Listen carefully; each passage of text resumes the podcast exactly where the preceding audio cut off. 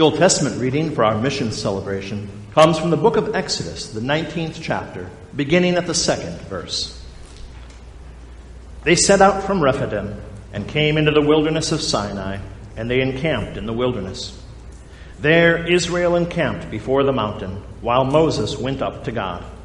The Lord called to him out of the mountain, saying, Thus you shall say to the house of Jacob, and tell the people of Israel, You yourselves have seen what I did to the Egyptians, and how I bore you on eagle's wings, and brought you to myself. Now, therefore, if you will indeed obey my voice and keep my covenant, you shall be my treasured possession among all peoples, for all the earth is mine. And you shall be to me a kingdom of priests and a holy nation. These are the words that you shall speak to the people of Israel. So Moses came and called the elders of the people and set before them all these words that the Lord had commanded him. All the people answered together and said, All that the Lord has spoken, we will do. And Moses reported the words of the people to the Lord. And this is the word of the Lord. How beautiful are the feet of those who preach the good news. Their voice has gone out to all the earth. And their words to the ends of the world. The epistle reading comes from Paul's letter to the church in Rome, the fifth chapter. For while we were still weak, at the right time, Christ died for the ungodly. For one will scarcely die for a righteous person, though perhaps for a good person one would dare even to die. But God shows his love for us, in that while we were still sinners, Christ died for us. Since, therefore, we have now been justified by his blood, much more shall we be saved by him from the wrath of God.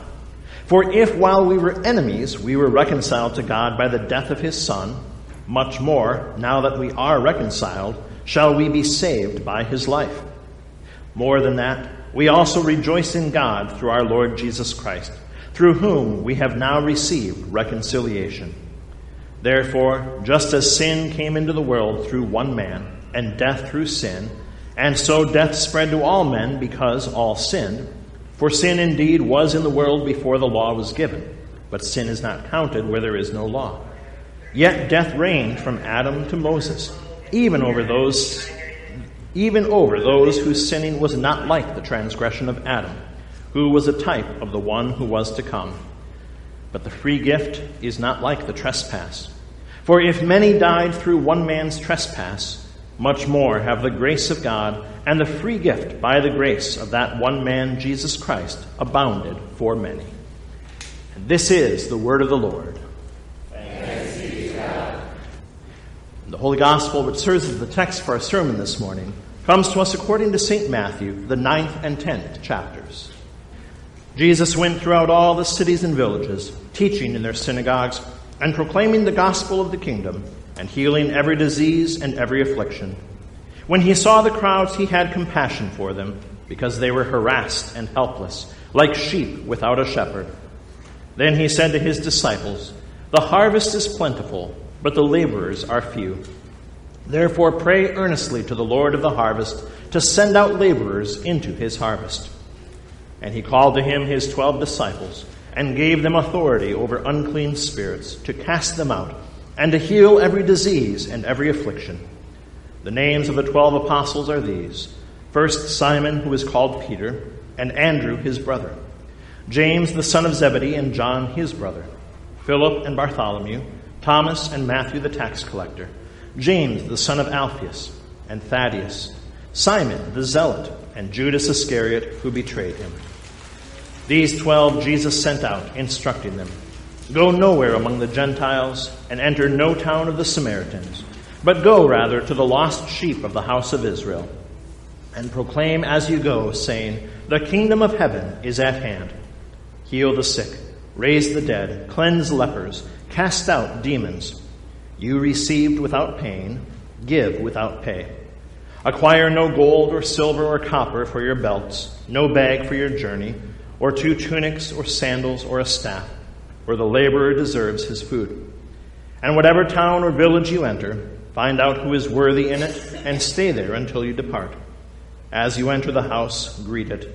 And if the house is worthy, let your peace come upon it. But if it is not worthy, let your peace return to you. And if anyone will not receive you or listen to your words, shake off the dust from your feet when you leave that house or town. Truly, I say to you, it will be more bearable on the day of judgment for the land of Sodom and Gomorrah than for that town. Behold, I am sending you out as sheep in the midst of wolves. So be wise as serpents and innocent as doves. Beware of men, for they will deliver you over to courts and flog you in their synagogues, and you will be dragged before governors and kings for my sake, to bear witness before them and the Gentiles. When they deliver you over, do not be anxious how you are to speak or what you are to say, for what you are to say will be given to you in that hour. For it is not you who speak, but the Spirit of your Father speaking through you. And this is the gospel of our Lord. Grace, mercy, and peace be to you in the name of God our Father and our Lord and Savior Jesus Christ. Amen. Our gospel text for this morning is one of my favorite texts on evangelism. And I have to admit that I think probably one of the reasons that it's one of my favorites is because it reminds me of my time that my family and I spent here in Iowa. Many of you know I actually grew up in Southern California. And so when we hear talk and verbiage and imagery about harvest, we don't quite understand the concepts unless you're around it and you understand the hard work that goes into a harvest. We heard in our text for this morning, as our Lord tells us, the harvest is plentiful, but the laborers are few. Therefore, pray earnestly to the Lord of the harvest to send out his laborers into the harvest. And so I think to myself, every time I hear this text, I remember those fields of corn and soy I think of the different parts of the country that I've been to as the crops have been growing, nearing harvest. And it helps me to understand what exactly is being expressed here. And we think about it, and I think about it as I was driving yesterday from Des Moines, and I just saw mile after mile corn and soy covering those beautiful fields. And it also reminds me, as many of you know, that when harvest time comes, it means work. It means a lot of work. And it also evokes and brings to mind this understanding of urgency. When harvest time is near, nobody is sitting around and not doing anything. They're out in the fields and they're working hard. They're working from early in the morning till late at night, and I dare say oftentimes working through the night. And I know from talking to many of you, and especially talking to many of the pastor or the farmers' wives uh, during harvest time, that they would be out there constantly working because they have to bring in the harvest before something happens and it spoils. There's only so much time that is given so that the harvest can be brought in. Now we hear the words of our Lord again. The harvest is plentiful, but the laborers are few. Therefore, pray earnestly to the Lord of the harvest to send out laborers into his harvest. But we step back and we pause for a moment and we understand that the crop that our Lord is speaking to is not a crop of soy or corn or wheat or any other crop that certainly has monetary value, feeds our bodies, and gives us nourishment. But the crop that our Lord is speaking to is a crop in a harvest of human souls. It reminds us that there is work to be done, that there are people out in this world who don't know the good news and the saving message of our Lord Jesus. It reminds us that in a hostile world where we meet people who may not receive us well because of the message that we want to share with them, that there is work to be done. We heard in verse 36 our Lord Jesus also telling us when he saw the crowds, he had compassion for them because they were harassed and helpless like sheep without a shepherd. Now I'll ask the question what comes to your mind when you think of that word, compassion? Well, I think a lot of us would, fair to say, think of a person who is kind and caring, someone who wants to help other people in a time of need. They want to do something good. They're a person that other people can look to in the community and think, that's a good person. That's a compassionate person. But I want to expand on that word compassion just a little bit more. You see, the word compassionate comes from two root words, and we'll think of that, that word passion alone. Now, for some people, it might bring to mind maybe the sense of kind of romanticism or something that, that thinks about a relationship. But the word passion, in its historic understanding, as we know from Mel Gibson's movie, The Passion of the Christ, evokes this feeling of suffering, of pain. So we think of the word passion, and then we think of, of that, that prefix that goes on it, compassion, to mean with. And so Jesus is telling us about this word compassion, which literally means with suffering. So our text says that when Jesus saw the crowds, he had compassion on them. Their suffering, their sorrow, their needs became his suffering, his sorrow. And there was no other way that this could be addressed unless Jesus did something for him. He had to act. He had compassion for them. And that suffering he had to act on. Seeing their pain, their vulnerability, he knew that they were helpless, like sheep without a shepherd. How many of you feel helpless? Now, some of us, we might feel weaker at times, or you know, we might have challenges in life that leave us feeling down a little bit harder than other times. But how many of us truly feel or want to admit that we feel helpless? Especially perhaps in our culture, we often want to think of ourselves as being independent and strong, being able to, in one sense, control our own destiny. But here, Jesus is speaking to something that is very different. He looked upon the people and he saw how helpless and harassed they were, like sheep without a shepherd. Sheep without a shepherd, and these helpless, defenseless creatures. We think of ourselves as independent, but what Jesus saw and what he is speaking to is actually something much deeper that we don't often want to admit our helplessness before God, our complete inability to do what's right, even though we know what's right. We hear, as in many examples throughout Scripture, of numerous people throughout the Bible. We hear of the Israelites in our Old Testament text who spoke of the fact that they would follow God and they would be His people. We confess our sins repeatedly. And as we hear in many of the services at the beginning, if we say we have no sin, we deceive ourselves and the truth is not in us. Now, this is bad news because if we want to fool ourselves and if we want to try to fool God, we know the only one in the end that we will fool is ourselves. We deceive ourselves. But you see, Jesus never gives the law without also giving the gospel in the message. Because he quickly follows up, as we hear in the words of St. John, and he tells us if we confess our sins, he, God, Jesus, is faithful and just to forgive our sins and cleanse us from all unrighteousness. In our helplessness, the only thing that we can do is to confess our sins and receive forgiveness from God. We can't take it upon ourselves to be the good people that we want to be because it's not in us.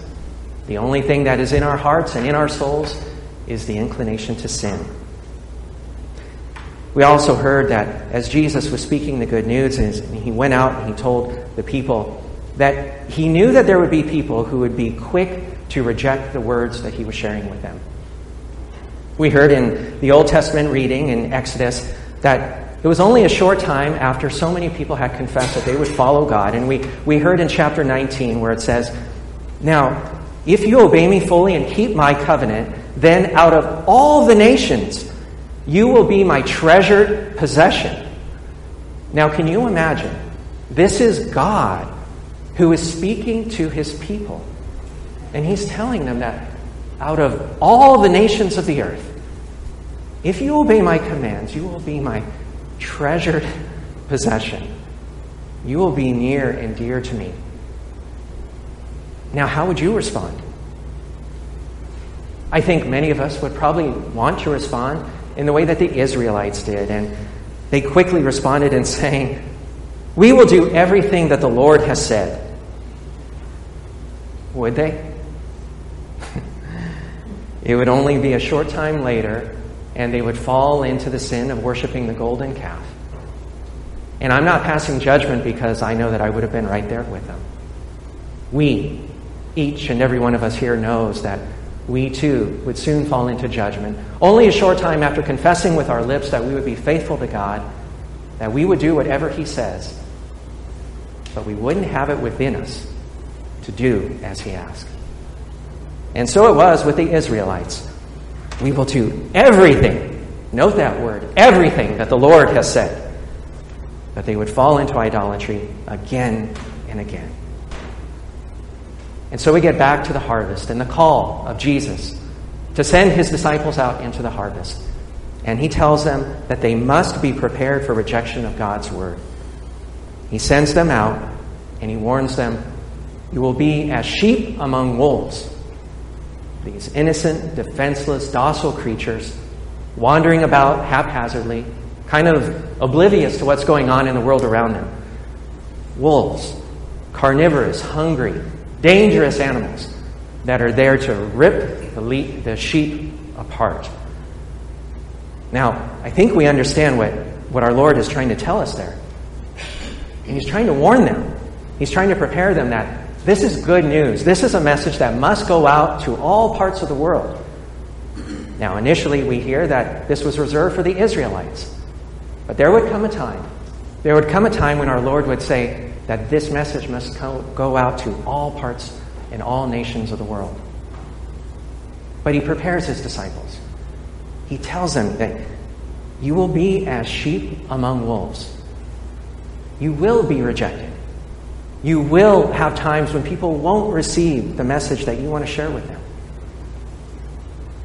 And we think to ourselves and we think to the call that our Lord has given, and we realize that that call was not to just a select few disciples, but that call to go out into the harvest for, is for all believers. Now, we have to hear that, and we have to truly appreciate what that means. What does it mean for you and I as we go out into the world? I know that as I think to many experiences where I've been either in Latin America or Asia or other parts of the world. And it's amazing to think that despite the fact that there are so many different cultures, there are different languages and different ways that people react and respond to things in life, that there's this one unifying thing that brings us all together our faith. Our faith in the same Lord.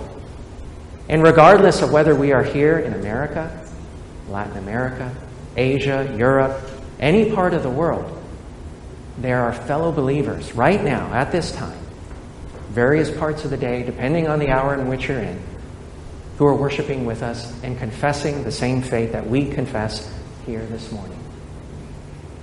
And we thank God for that because we know that that message has been given to us. And if it had not been given to us, then we wouldn't have that message in our hearts. We wouldn't have that hope to promise us something in the future awaits us when this life is no more in the uncertainty of a world that is ever changing and the craziness that I need not go into detail about, but simply turn on your news and see all the things that is happening in our world.